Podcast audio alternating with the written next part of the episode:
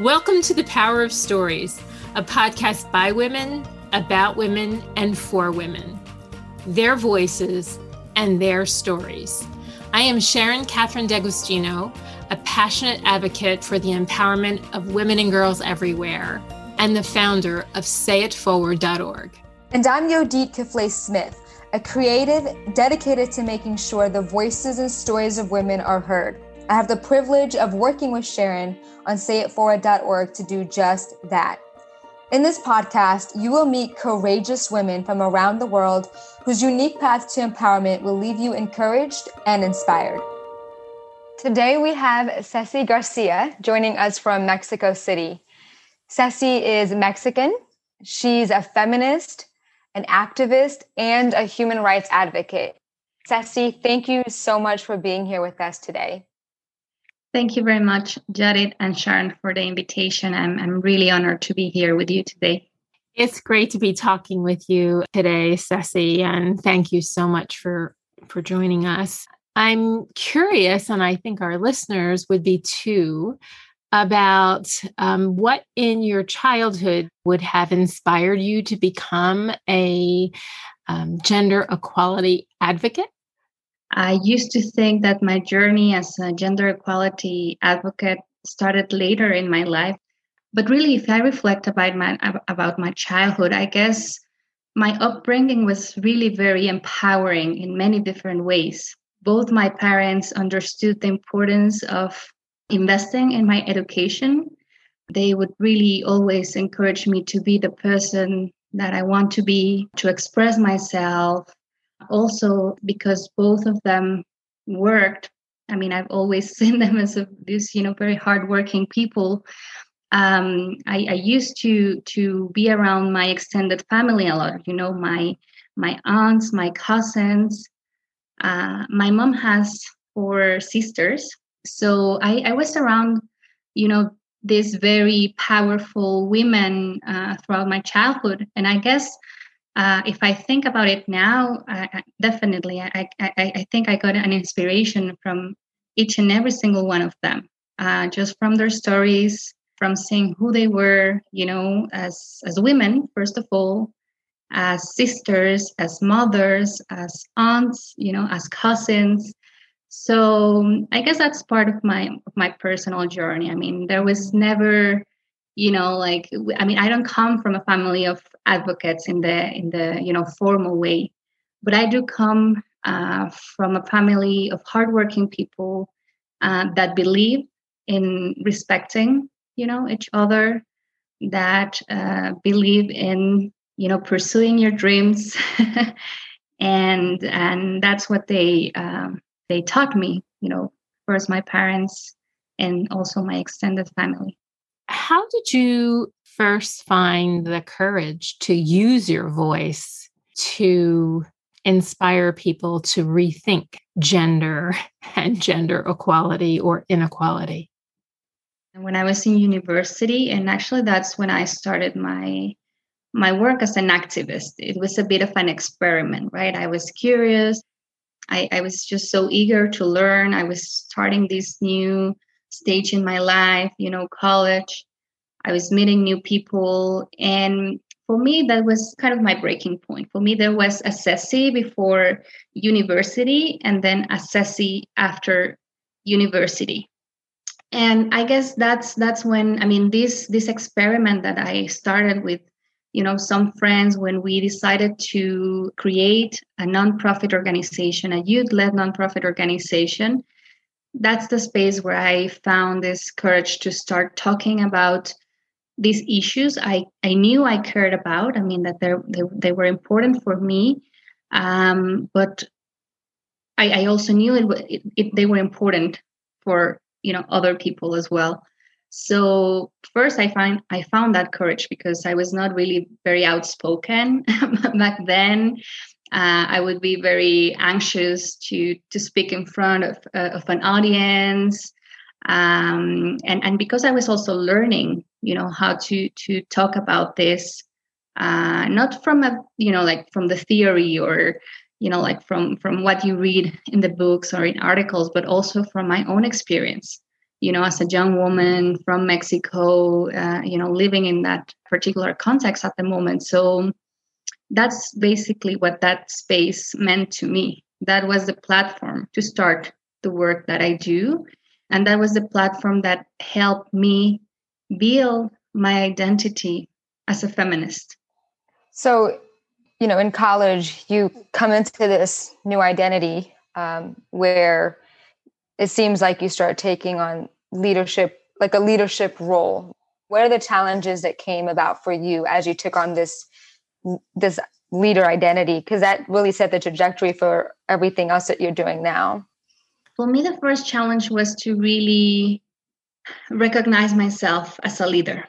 Right? It's it's different when you say, okay, this is an issue I'm interested uh, on. You know that is relevant for me as a young woman uh, because we were working i mean we started working on sexual and reproductive health and rights uh, back then right like that was kind of the work that um, the, the entry point for the for the work that we ended up doing in the organization around gender equality.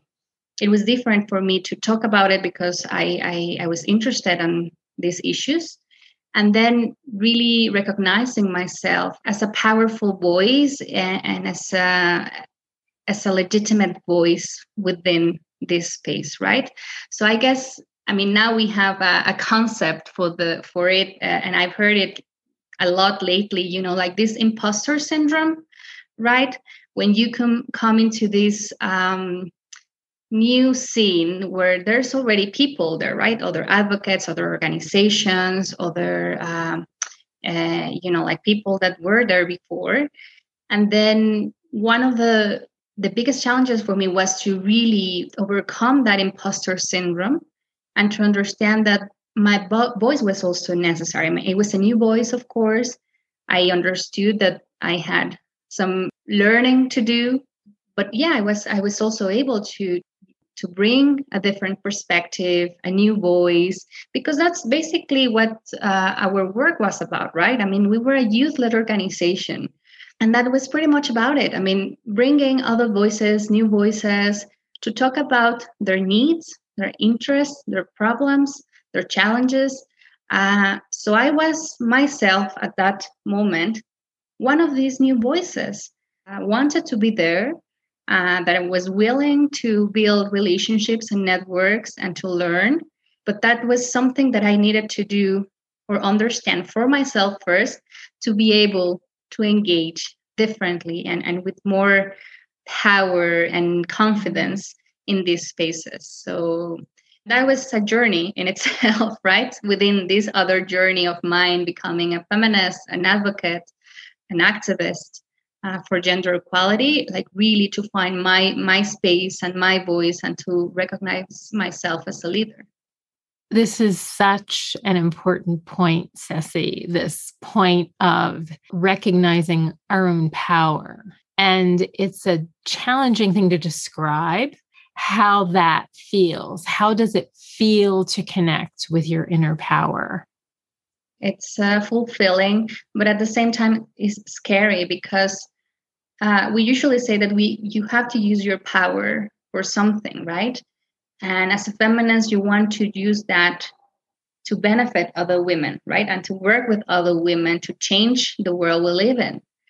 Um, but not once you you recognize that power within yourself, then you need to to give to give your power some direction. We also need to challenge the idea of power from this patriarchal uh, understanding. I mean, from a feminist perspective, power needs to be used to create positive change. So I guess that was for me. I mean, it was I was excited. I was I was empowered. I knew that I, I I, could do a lot of things, but at moments it was also a bit confusing because it's just like, okay, what do I do? Uh, how do I avoid duplicating what other people are doing? How do I find my niche? How do I connect with other women uh, without being, you know, like this voice that is prescriptive or says like you know this is how you do things and not like this power comes with a great responsibility and that's something that was very clear for me since the beginning. So it was a learning process also how to how to embrace that power and then how to uh, direct that po- power to the things that i i wanted to do and that i knew that were important. So i love what you say you know power comes with a lot of responsibility um, but it also comes with a lot of unnecessary pressure that we put on ourselves. And so how have you managed that the expectations of people but also just the expectations that you put on yourself yeah, that's. Uh, I'm, I'm really glad that you're asking that question, Judith, because I, I think that um, links to the most recent part of my journey. Part of, of the work I'm doing now, I mean, not only as an advocate, but as a, I mean, as a feminist, um, and and just you know, as Ceci, I'm in this process where I'm now trying to look at myself and i'm trying to see how that power that i you know like that i gained in the past decade is now helping me to focus on me not from a selfish perspective but from a self-care perspective right?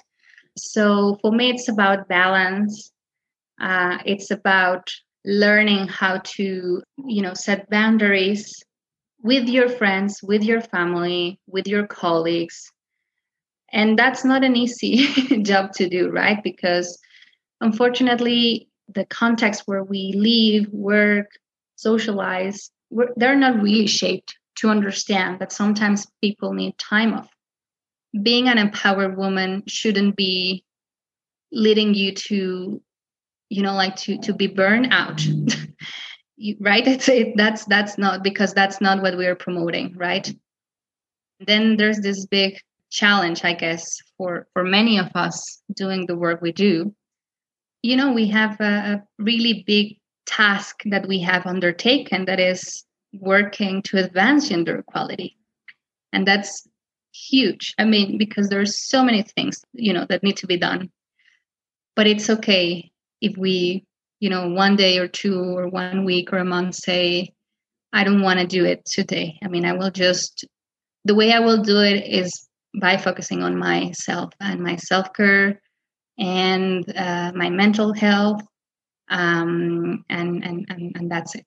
I want to ask you how can we all encourage other women and girls to confidently use their voice and claim their power? We need to first listen to them and encourage them to be curious, to explore the world, to really go in the direction they want to go. I really link this to to my own own journey.